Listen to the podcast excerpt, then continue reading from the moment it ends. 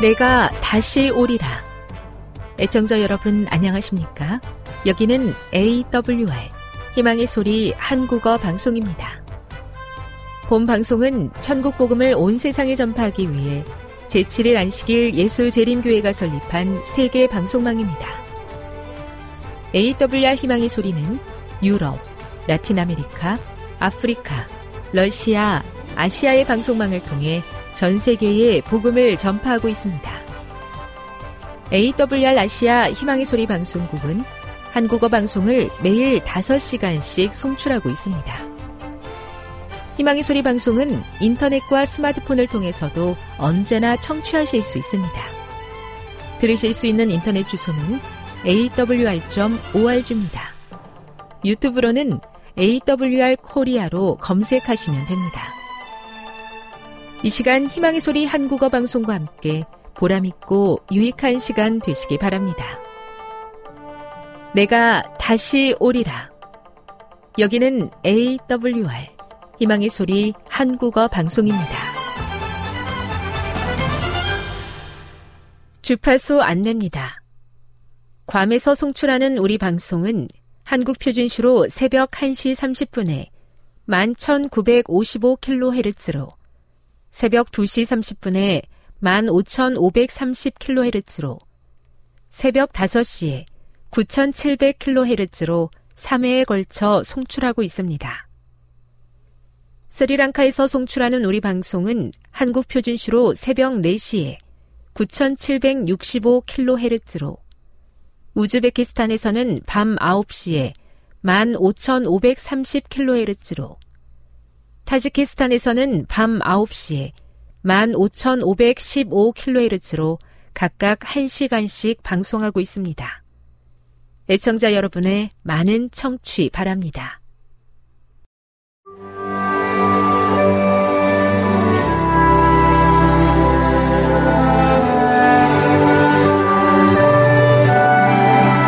읽어주는 교과 넷째 날 9월 27일 수요일 하나 된 믿음 에베소서 4장에서 바울은 신자들에게 어떤 일은 그치고 다른 어떤 일은 반드시 하라고 요청한다.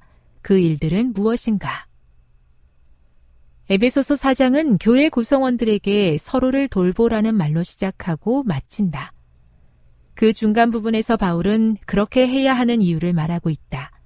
바울은 우선 일곱 가지 하나를 제시한다.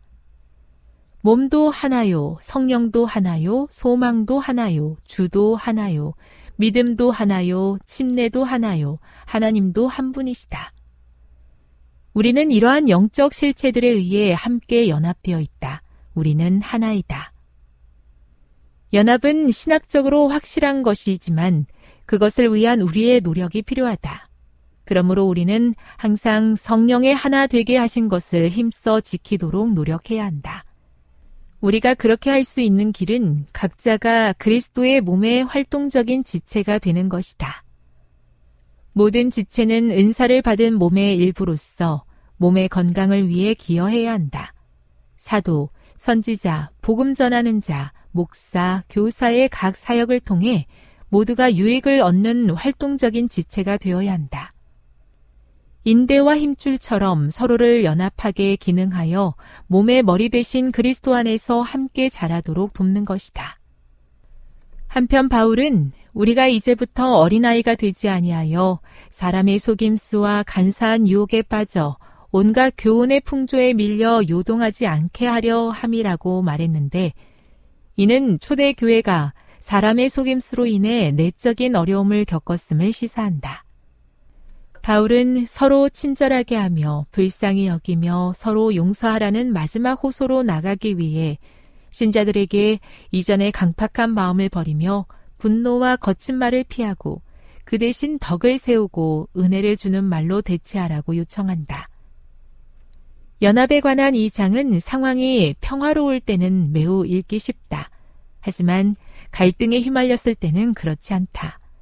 그렇기 때문에 에베소서 4장은 더욱 중요한 장이다. 그리스도께서 생명을 바쳐서 이루신 그리스도의 몸의 연합을 바로 지금 실천해야 한다는 사실을 기억하라. 교훈입니다. 바울은 우리가 하나라는 사실을 반복적으로 강조한다. 우리는 하나이지만 성령의 하나 되게 하신 것을 지키는 데에는 우리의 노력과 실천이 필요하다. 묵상.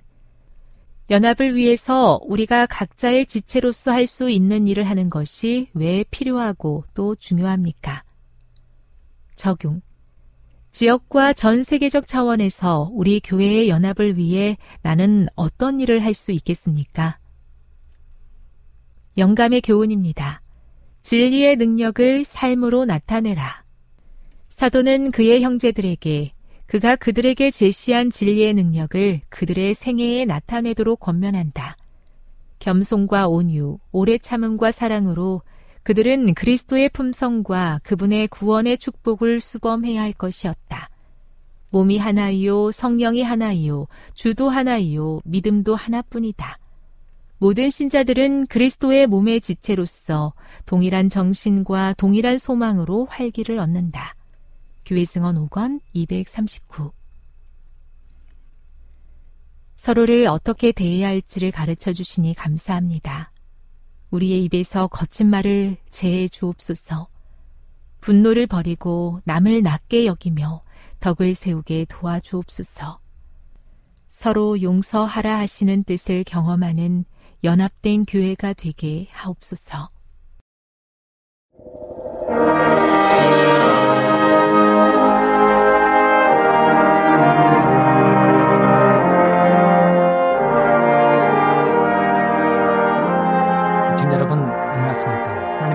말씀으로 은혜를 나누는 시간입니다. 먼저 하나님의 말씀 마태복음 3장 1절로 3절의 말씀을 읽겠습니다. 그때에 침례 요한이 이르러 유대 광야에서 전파하여 가로되 회개하라 천국이 가까웠느니라 하였으니 저는 선지자 이사야로 말씀하신다라. 일러스되 광야에 외치는 자의 소리가 있어 가로되 너희는 주의 길을 예비하라. 그의 첩경을 평탄케 하라 하였느니라 저는 오늘 이 말씀을 중심으로 침례자 요한처럼 준비하라 하는 제목의 말씀을 준비했습니다. 메시아의 초림을 기다리던 이스라엘의 신실한 자들 가운데에서 예수님의 길을 예비할 선구자가 나타났습니다. 그런데 구약의 위대한 선지자 이사야는 그를 가리켜 말하기를 광야에 외치는 자의 소리라 불렀습니다. 이사야 40장 3절 5절에 보면 외치는 자의 소리여 가로되 너희는 광야에서 여호와의 길을 예비하라. 사막에서 우리 하나님의 대로를 평탄케 하라. 골짜기마다 도두어지며 산마다 작은 산마다 낮아지며 고르지 않은 곳이 평탄케 되며 험한 곳이 평지가 될 것이요. 여호와의 영광이 나타나고 모든 육체가 그것을 함께 보리라. 대저 여호와의 비 말씀하셨느니라. 하나님은 메시아이신 예수님이 이 땅에 태어나기 전 예수님의 앞길을 예비할 한 아기를 보내시기로 하셨습니다. 그의 사명은 예수님의 앞길을 준비하는 것이었습니다. 예수님이 메시아로 이 땅에 오셔서 이루셔야 할 구원의 사명을 위해 미리 길을 닦는 것입니다. 한 나라의 왕이나 대통령이 행사를 나설 때 항상 앞서가 왕의 길을 살피는 사람들이 있습니다.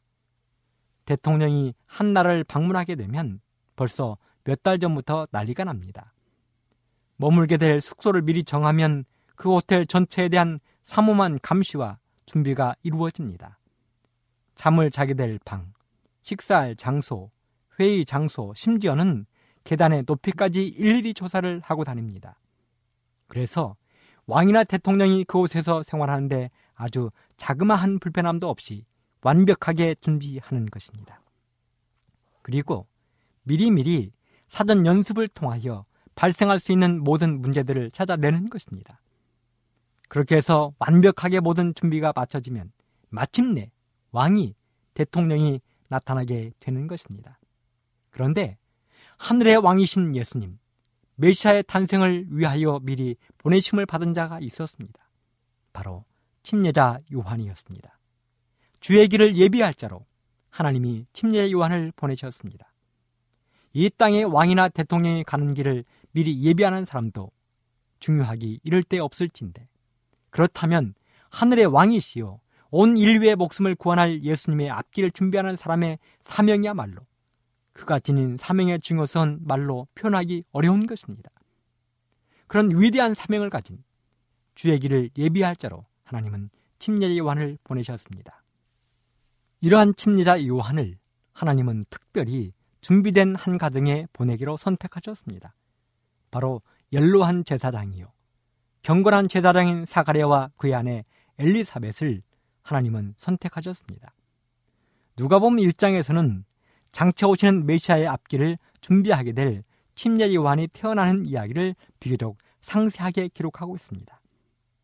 침례 요한의 부모가 된 사가랴와 엘리사벳은 제사장 가문으로 성전에서 봉사하던 사람이었습니다. 그들의 품성에 대해 성경은 이렇게 표현하고 있습니다. 누가복음 1장 6절. 이 두 사람이 하나님 앞에 의인이니 주의 모든 계명과 규례대로 흠이 없이 행하더라. 그랬습니다. 이 두 부부는 하나님 앞에서 의인이었고 흠이 없던 사람들이었습니다.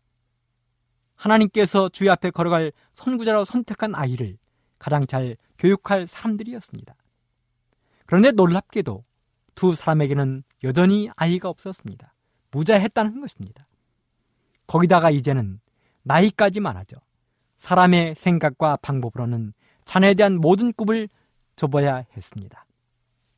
결혼한 두 부부에게 자녀가 없다는 것. 지금 대한민국 세상은 어찌된 일인지 크게 이상할 것이 없는데 당시로서는 상상도 하기 싫은 일이었습니다. 왜요? 당시에는 결혼한 가정에 자녀가 없다는 것은 하나님의 축복을 받지 못했다고 생각했습니다.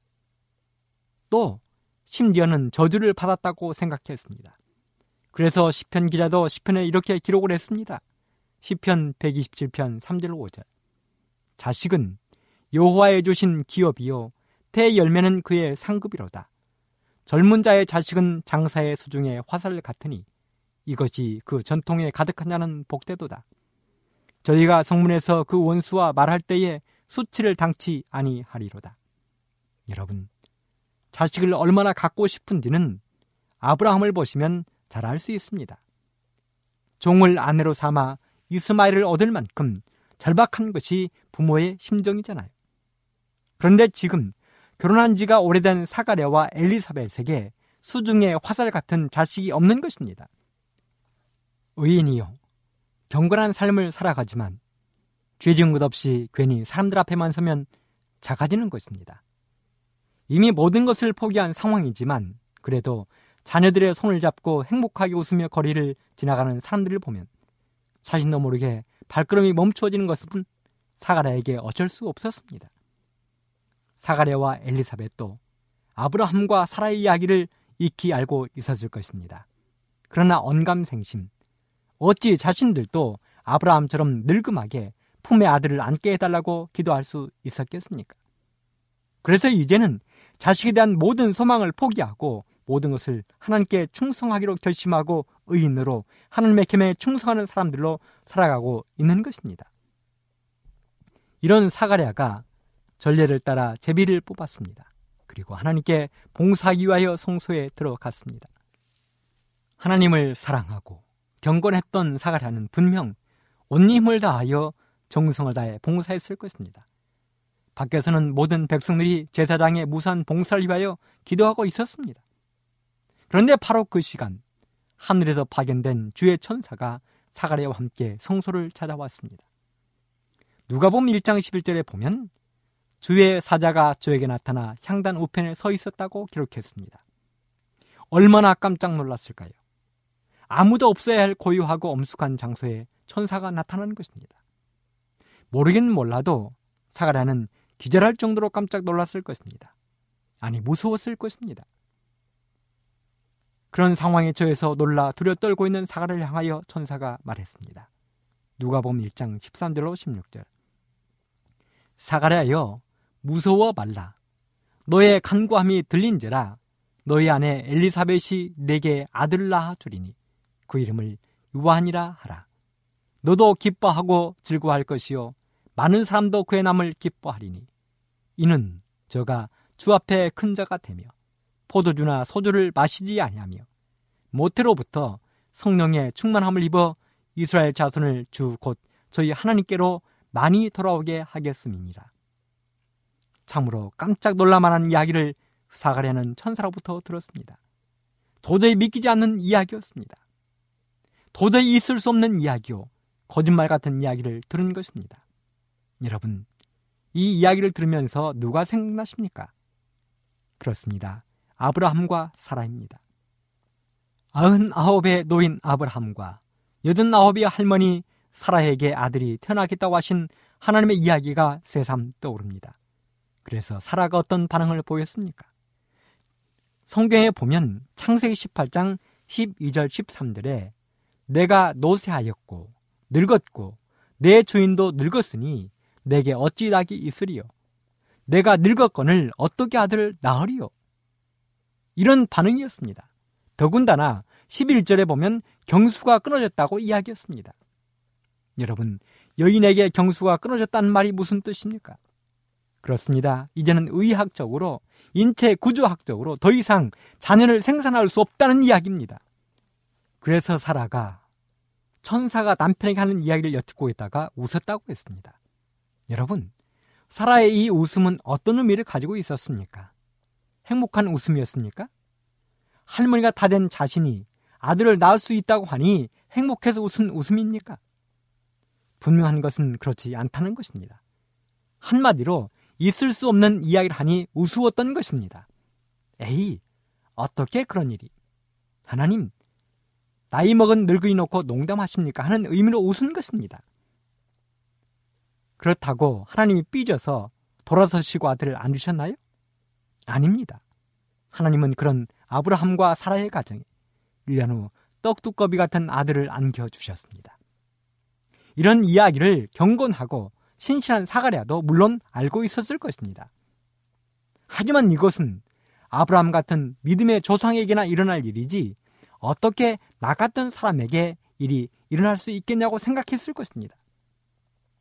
그런데 천사는 거침없이 이야기하는 것입니다. 무서워하지 말라는 것입니다. 하나님이 너의 간구를 들었다는 것입니다. 그러고 보면 사가랴와 엘리사벳은 분명 기도의 사람이었다는 것을 우리는 알 수 있습니다. 어쩌면 불가능한 일을 놓고 하늘의 하나님께 기도하고 있었을 것입니다. 때로 우리들에게도 이런 용기가 필요합니다.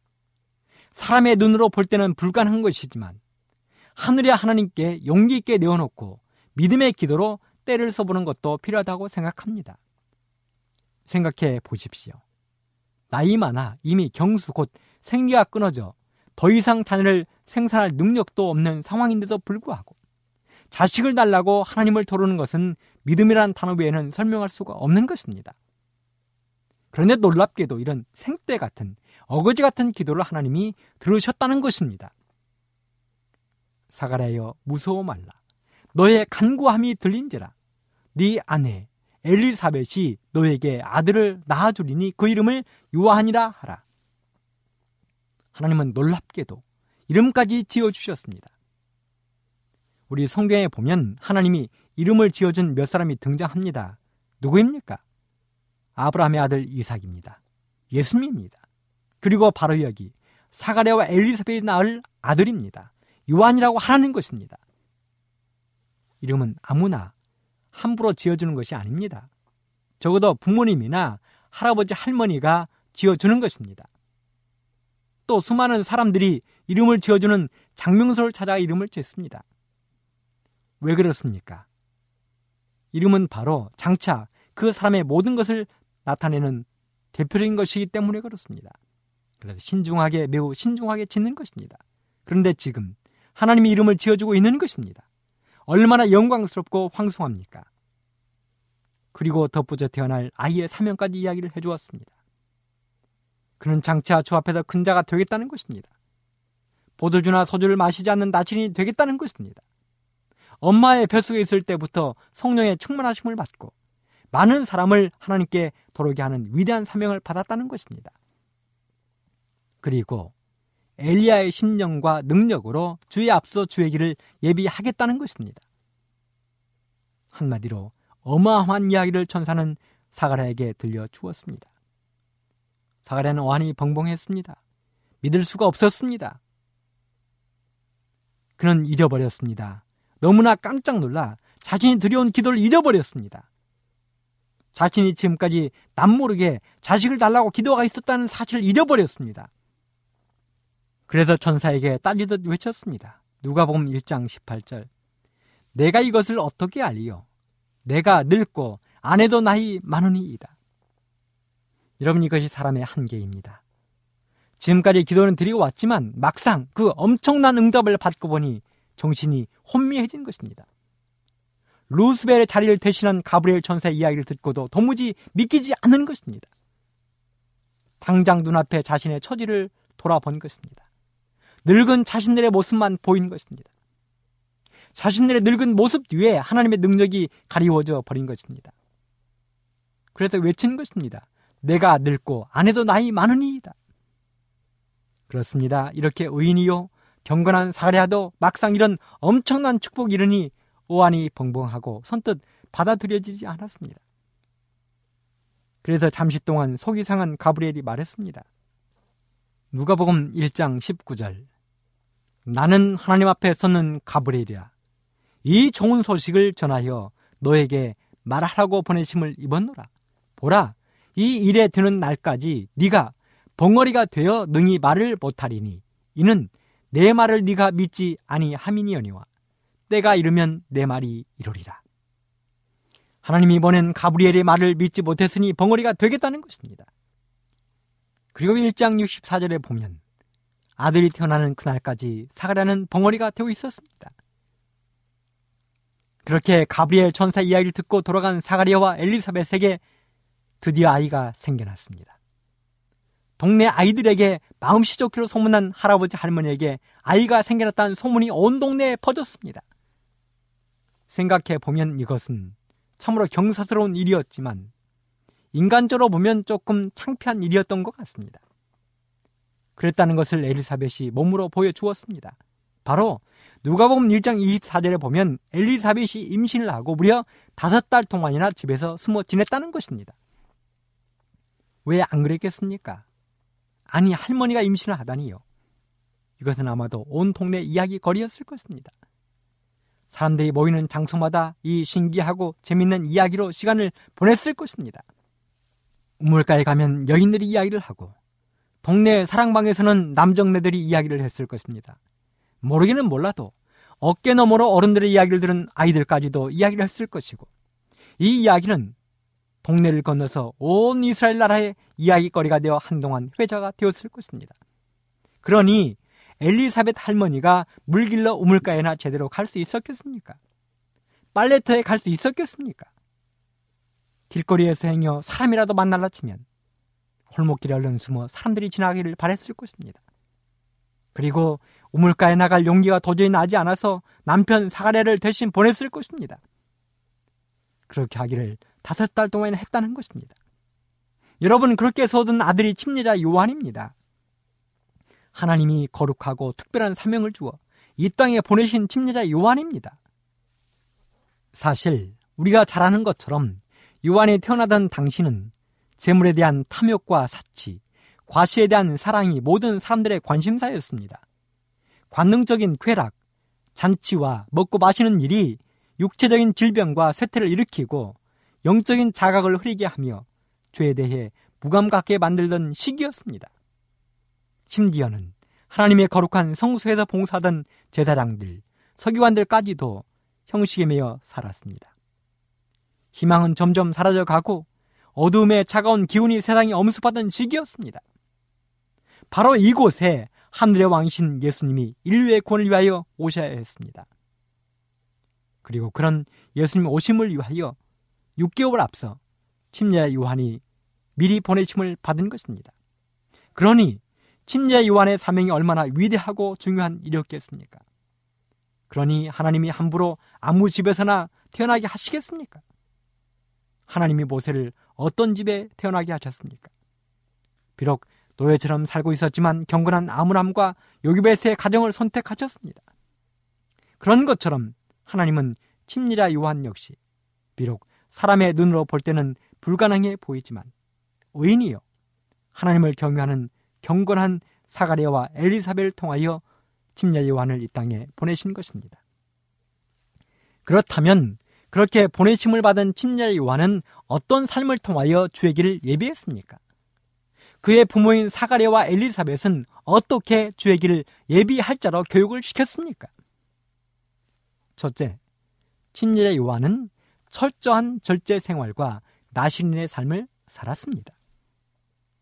가브리엘 천사가 사가랴에게 한 말이 있습니다. 누가복음 1장 15절. 이는 저가 주 앞에 큰 자가 되며 포도주나 소주를 마시지 아니하며 모태로부터 성령의 충만함을 입어. 그렇습니다. 침례자 요한은 장차 나시린으로서의 삶을 살아가게 될 것이었습니다. 나시린. 어떻게 보면 나시린으로서 사는 것이 행복하다고 여러분들은 생각할 수 있을 것입니다. 하나님의 선택한 종으로서 자부심을 가지고 어깨를 펴고 목에 힘주고 살 것이라고 생각할 수도 있습니다. 그러나 나시린은 이 땅에 살면서 참아야 할 것이 너무 많았습니다. 인내해야 할 것이 많았습니다. 절제해야 할 것들이 많았습니다. 하나님의 말씀에 보면 포도주를 독주를 멀리하라고 했습니다. 삼손은 머리카락도 손을 대면 안 되었습니다. 그래서 나시린으로 선택되고 부르심을 받았지만 처참하게 실패한 사람도 있었습니다. 삼손이지요. 그는 나시린으로 이 땅에 태어났지만 처참하게 무너지는 경험을 했습니다. 하나님을 실망시키고 부모들을 실망시켰으며 자신을 한없는 구렁텅이로 떨어뜨렸습니다. 바로 그러한 나시린의 삶을 침례 요한은 살아야 했습니다. 요한이 나시린으로서의 삶을 살아야 할 이유가 있었습니다. 그것은 바로 주의 길을 예비하는 것이었고 부패하고 타락한 세상에서 개혁자로서의 삶을 살아야 했던 것입니다. 영적으로 건강해야 하고 육체적으로 건강해야 됐습니다. 하여 요한은 자신을 그렇게 지키기 위해서 사람이 많지 않은 광야로 나갔습니다. 그리고 자신의 영적인 지력을 증대시키고 육체적인 건강을 위하여 철저한 절제 생활을 했습니다. 마태복음 3장 4절. 이 요한은 약대 털옷을 입고 허리에 가죽띠를 띠고 음식은 메뚜기와 석청이었더라. 메뚜기와 석청. 많은 학자들은 이 메뚜기와 석청이 광야에서 구할 수 있는 자연산 콩과 식물과 꿀이었을 것이라고 이야기합니다. 그는 산에서 흘러나오는 깨끗한 물을 마시고 공기를 마셨습니다. 그렇습니다. 철저하게 육식을 멀리하고 하나님이 그에게 허락하신 식물로 자신을 단련했습니다. 시대의 소망에도 보면 이렇게 기록하고 있습니다. 시대의 소망 101쪽 하나님을 두려워하는 가운데 거룩함을 온전히 이루기를 원하는 모든 사람들은 절제와 자제의 공과를 배워야 한다. 식욕과 정욕은 고상한 정신력에 복종되어야 한다. 이 자아 훈련은 우리를 하여금 하나님의 거룩한 말씀의 진리를 깨닫고 실행할 수 있도록 해줄 정신력과 영적 통찰력을 얻는데 필수적이다. 이러한 이유로 절제가 그리스도의 재림을 위하여 준비하는 일에 일익을 담당하는 것이다. 그렇습니다. 절제는 예수님의 재림을 위해서 준비하는 것이라고 이야기했습니다. 그런 의복도 매우 검소했습니다. 약대털로 만든 옷을 입었습니다. 이러한 침례 요한의 철저한 절제 생활과 채식, 검소한 생활은 부도덕하고 타락한 당시의 제사장들과 서기관들, 바리새인들, 지도자들을 책망하는 날카로운 무기가 되었습니다. 그렇다고 해서 요한이 은둔 생활만 한 것은 결코 아닙니다. 그는 때때로 세상에 나아가 사람들과 섞였습니다. 세상에 일어나는 사건들을 주목했습니다. 그리하여 그가 장차 세상에 나섰을 때 힘있게 외칠 수 있는 뜨거운 힘을 길렀습니다. 둘째, 광야 곧 하나님의 학교에서 철저한 교육을 받았습니다.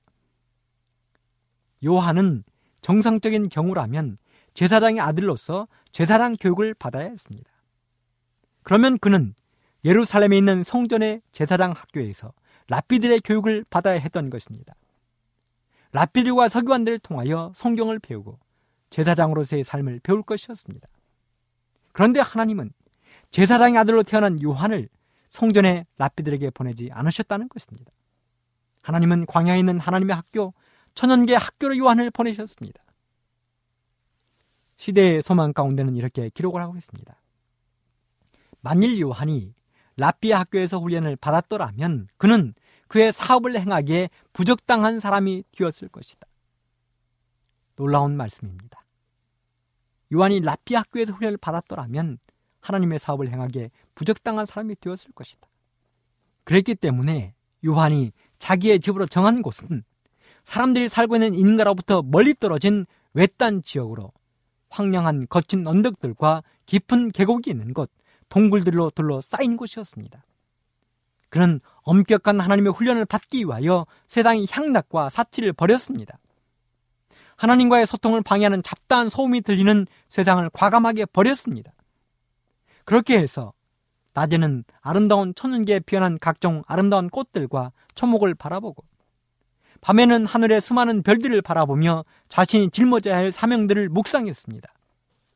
거기다가 때때로 경건한 아버지 사가랴와 자상한 어머니 엘리사벳은 가브리엘 천사가 그들에게 들려줬던 말씀들을 상시켜 주었습니다. 이렇게 해서 요한은 예수님의 앞서 주의 길을 평탄케 할 사명을 묵묵히 준비해 나갔습니다. 마치 모세가 미대한 광야에서 하나님의 거룩한 임재에 휩싸여 살았듯이 요한도 광야에서 하나님의 거룩한 성령에 휩싸여 거룩한 삶을 살았습니다. 시간이 주어질 때마다 그 두루마리를 펴서 말씀을 묵상하고 마음이 뜨거워지면 숲으로 들어가 하늘을 바라보며 기도하기를 즐겼습니다. 이렇게 요한은 하나님이 준비한 광야의 학교에서 사명을 완수할 철저한 교육을 받았다는 것입니다. 누가복음 1장 80절 아이가 자라며 심령이 강화해지며 이스라엘에게 나타나는 날까지 빈들에 있습니다. 요한은 이러한 삶을 통하여 이렇게 심령이 강해지고 육체적으로 준비되었습니다. 셋째, 준비된 요한은 마침내 광야에 외치는 자가 되었습니다.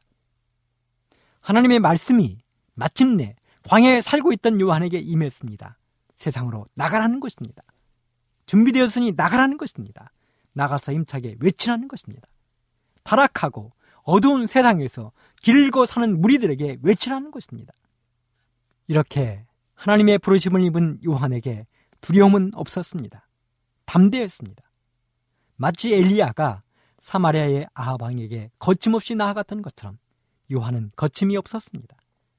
타락하고 형식적인 세상의 지도자를 향하여 독사의 자식들이라고 담대히 외쳤습니다. 갈 바를 알지 못하는 사람들을 향하여 회개하라, 천국이 가까웠다고 외쳤습니다. 사실 아무리 담대한 진리를 가졌다 해도 세상에 나가서 외치는 것은 쉬운 일이 아닙니다. 우리가 잘 알잖아요. 니느웨를 향하여 회개의 기별을 외치라는 하나님의 기별을 요나가 얼마나 두려워하고 무서워했습니까? 바로에게 나아가 내 백성들을 내보내라는 하나님의 기별을 전하라는 말씀을 듣고도 모세가 얼마나 망설였습니까? 여러분이나 저라고 이러한 상황에 맞닥뜨리면 별반 다를 줄 아십니까? 그런데 요한은 거침이 없었습니다. 그의 기별이 얼마나 담대했던지 감히 말꼬리 잡는 사람들이 없었습니다. 심지어는 당대 유대를 다스리던 헤롯 왕도 두려워 떨었습니다. 그런데요. 이런 놀라운 담대함을 지닌 요한도 겸손함에 있어서는 둘째가라면 서러울 정도였습니다. 하루는 예수님이 찾아오셨습니다. 그때 요한의 한 유명한 말이 있지요. 마가복음 1장 7절. 나보다 능력 많으시니가 내 뒤에 오시나니 나는 굽혀 그의 신들매를 풀기도 감당치 못하겠노라. 사랑하는 애청자 여러분, 친리자 요한은 이렇게 넉넉한 사명 감당자가 되었습니다. 자신이 부여받은 사명을 위해 철저한 준비자로서의 삶을 살았습니다. 그랬기에 흔들림 없이 자신에게 주어진 사명을 넉넉하게 감당해 낸 것입니다. 그렇다면 마지막 시대 예수님이 이 땅에 다시 오시기 전에 침례 요한의 일을 누가 감당할 것입니까? 누가 다시 오실 주의 길을 평탄케 할 것입니까? 바라기는 여러분과 제가 되기를 간절히 바랍니다. 그렇다면 오늘 우리도 침례 요한처럼 살아야 되지 않겠습니까? 그러게 되기를 간절히 바라면서 이 시간을 마치도록 하겠습니다. 지금 여러분께서는 AWR 희망의 소리 한국어 방송을 듣고 계십니다.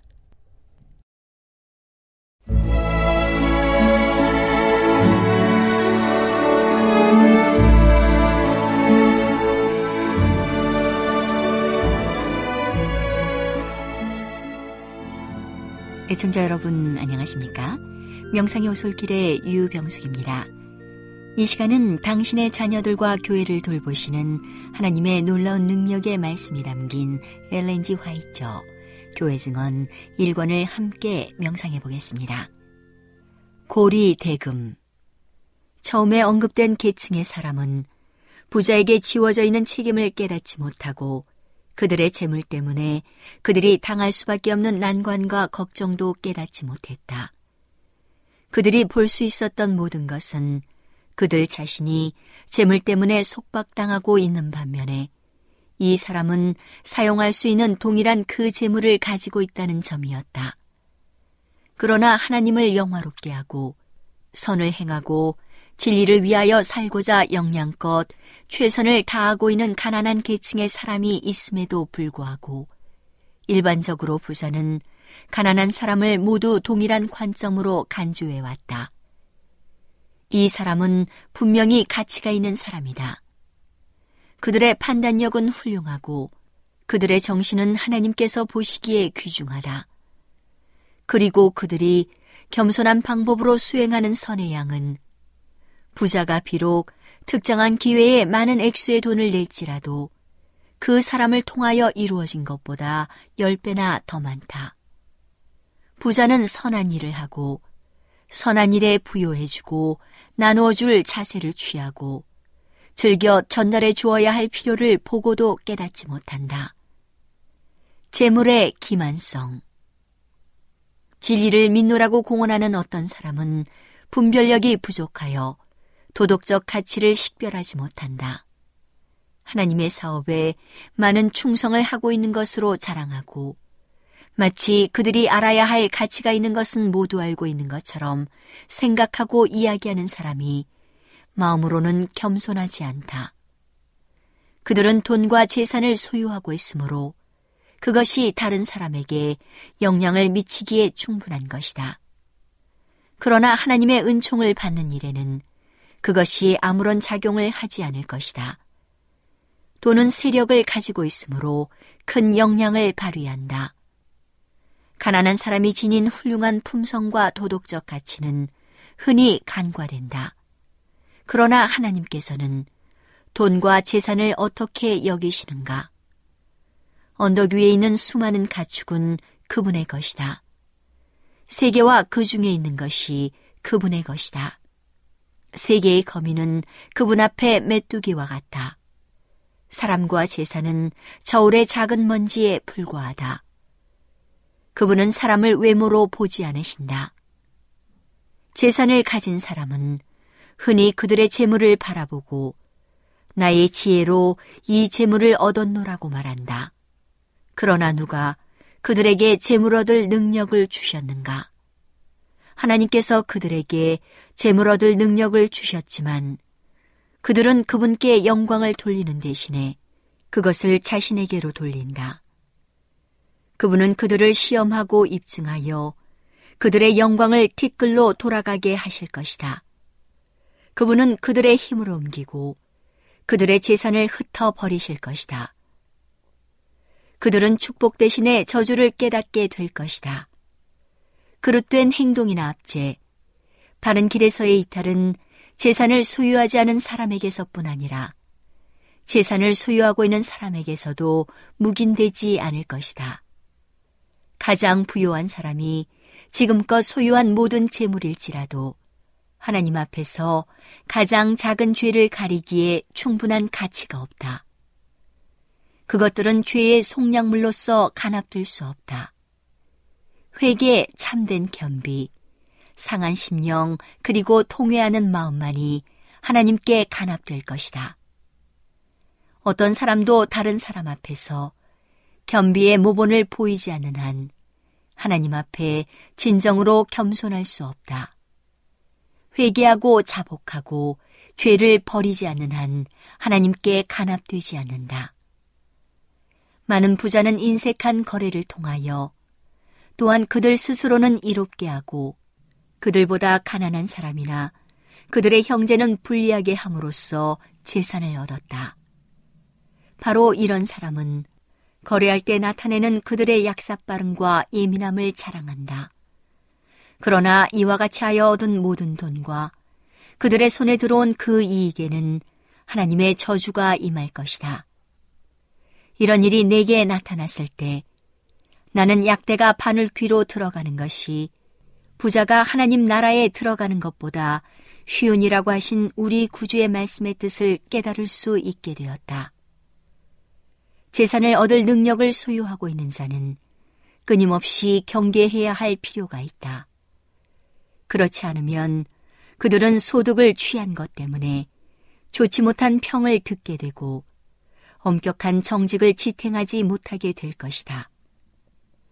그리하여 많은 사람은 유혹에 넘어가 속여서 터무니없는 값을 받아 더러운 이익을 위하여 관대하고 너그럽고 고상한 인격의 원칙을 희생하게 된다.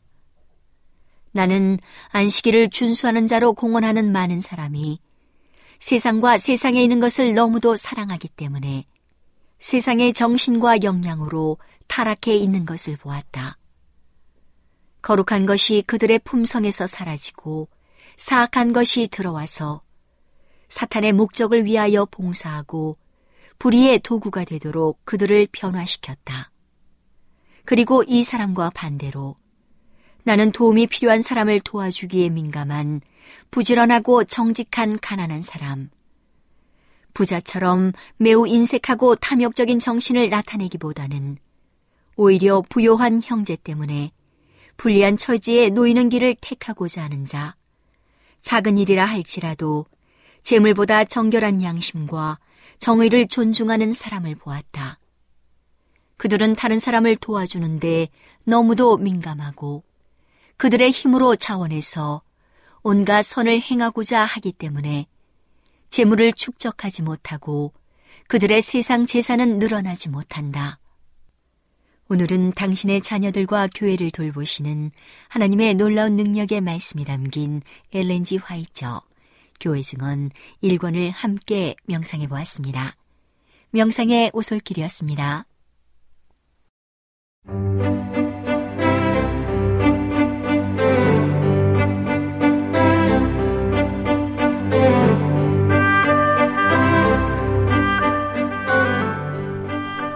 여러분 안녕하세요. 신비한 자연에서 몇 가지 주제를 골라 소개해드리는 아름다운 세계 시간. 저는 진행의 송은영입니다. 혀는 척추동물의 입속에 있는 길다란 근육 다발로 정의됩니다. 사람들의 경우에는 혀에 있는 수많은 미뢰 돌기로 음식물의 맛을 느끼는데 주로 사용하며 대화를 할 때에도 혀의 움직임과 위치로 말을 할 수 있습니다. 혀는 심장과 턱 근육과 함께 인체에 있는 수많은 근육 중에 크기와 굵기 대비 가장 강력한 근육 중의 하나입니다.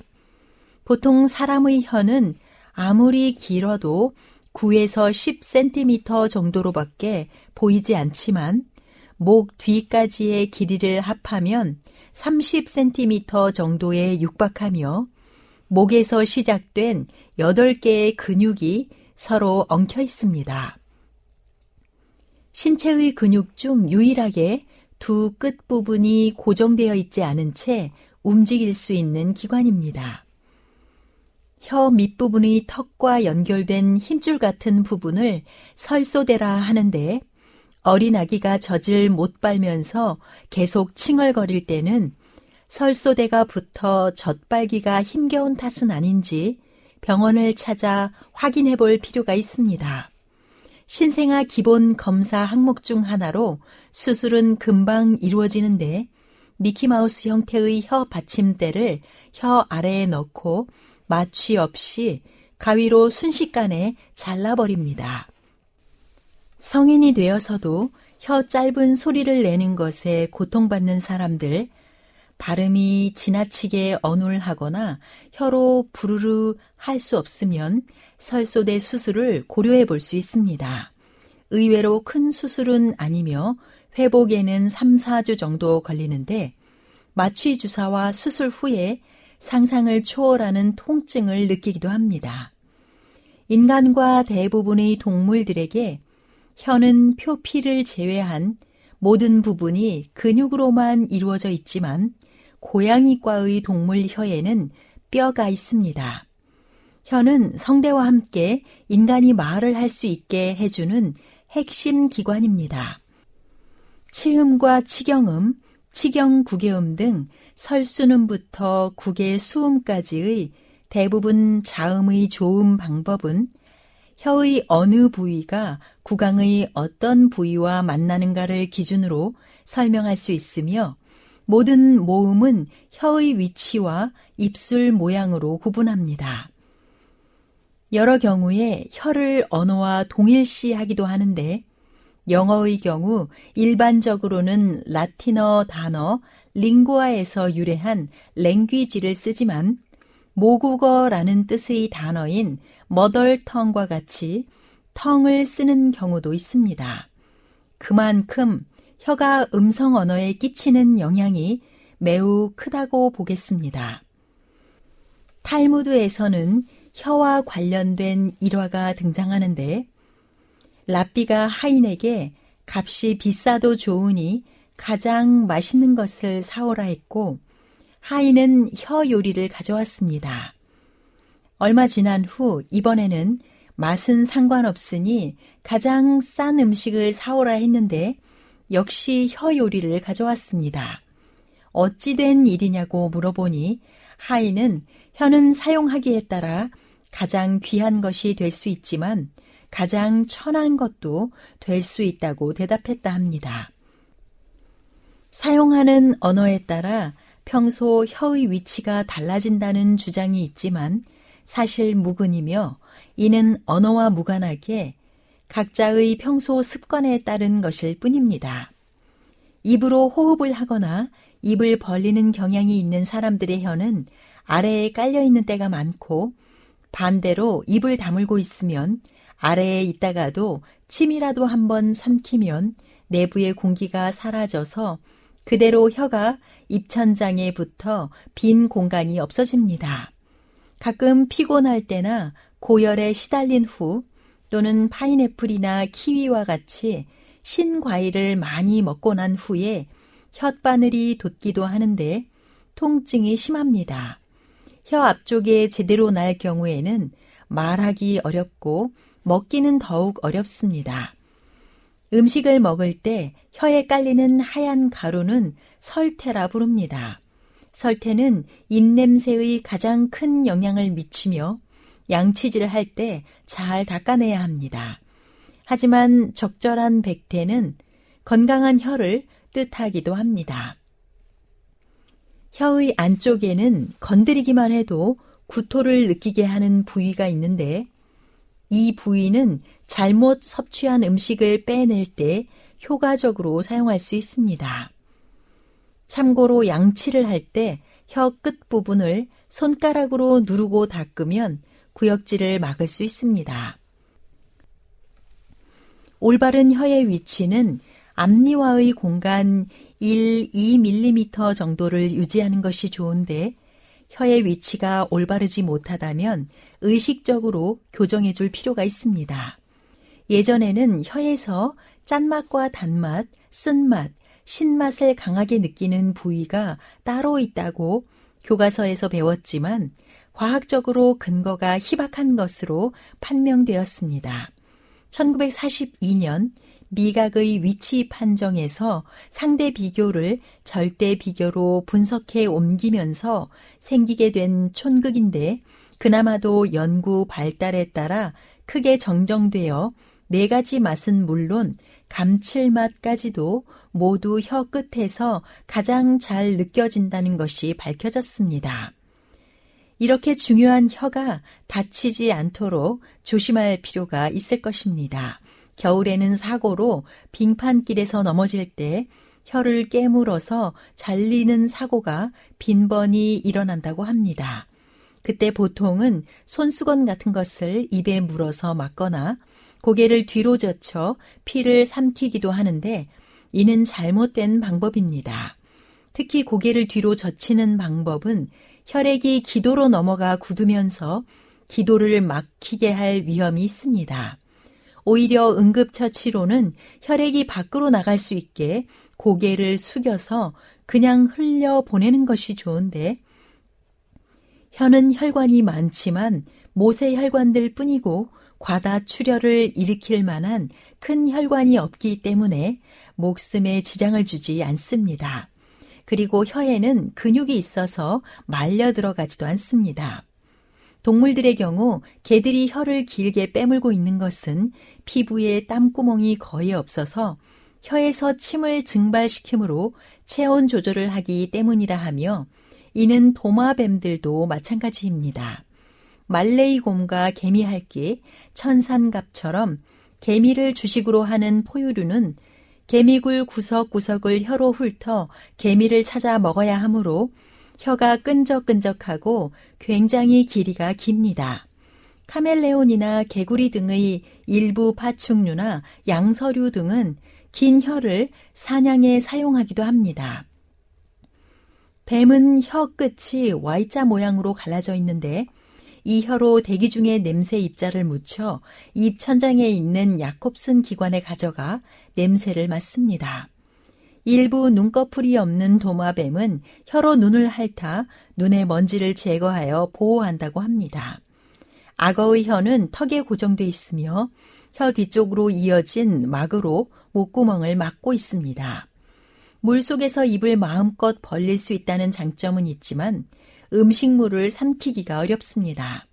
대부분의 조류와 어류는 혀가 거의 퇴화되었으며 조류의 경우 화미를 주식으로 하는 종은 길고 잘 발달된 혀를 가져 앵무류의 경우 부리와 함께 먹이를 입안에서 자유자재로 굴리며 껍데기를 까먹을 수 있도록 짧지만 굵직하게 발달되어 있습니다. 벌레가 주식인 새 중에서도 딱따구리류는 나무 속 깊이 사는 벌레를 잡아먹을 수 있게 긴 혀를 가지고 있습니다. 잠언 18장 21절에는 죽고 사는 것이 혀의 권세에 달렸나니 혀를 쓰기 좋아하는 자는 그 열매를 먹으리라 기록되어 있습니다. 기쁨과 생명이 되는 말이 우리의 혀를 통해 흘러나가게 되기를 바랍니다. 지금까지 아름다운 색이었습니다. 안녕히 계십시오.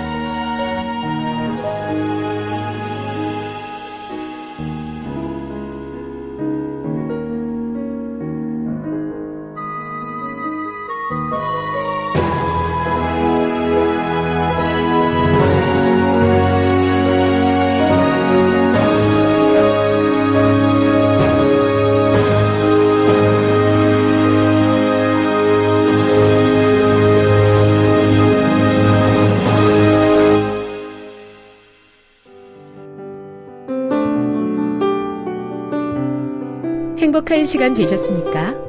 지금까지 여러분께서는 AWR 희망의 소리 한국어 방송을 청취하셨습니다. 방송을 청취하시고 문의를 원하시는 분은 우편번호 02461 대한민국 서울시 동대문구 이문로 1길 11 희망의 소리 방송부 앞으로 편지나 엽서를 보내주시거나 지역번호 02-3299-5296에서 8번으로 전화 주시기 바랍니다. 지금까지 함께 해주신 애청자 여러분들께 감사드립니다. 애청자 여러분, 다음 이 시간까지 하나님 안에서 늘 평안하십시오. 감사합니다. 내가 다시 오리라. 여기는 AWR 희망의 소리 한국어 방송입니다.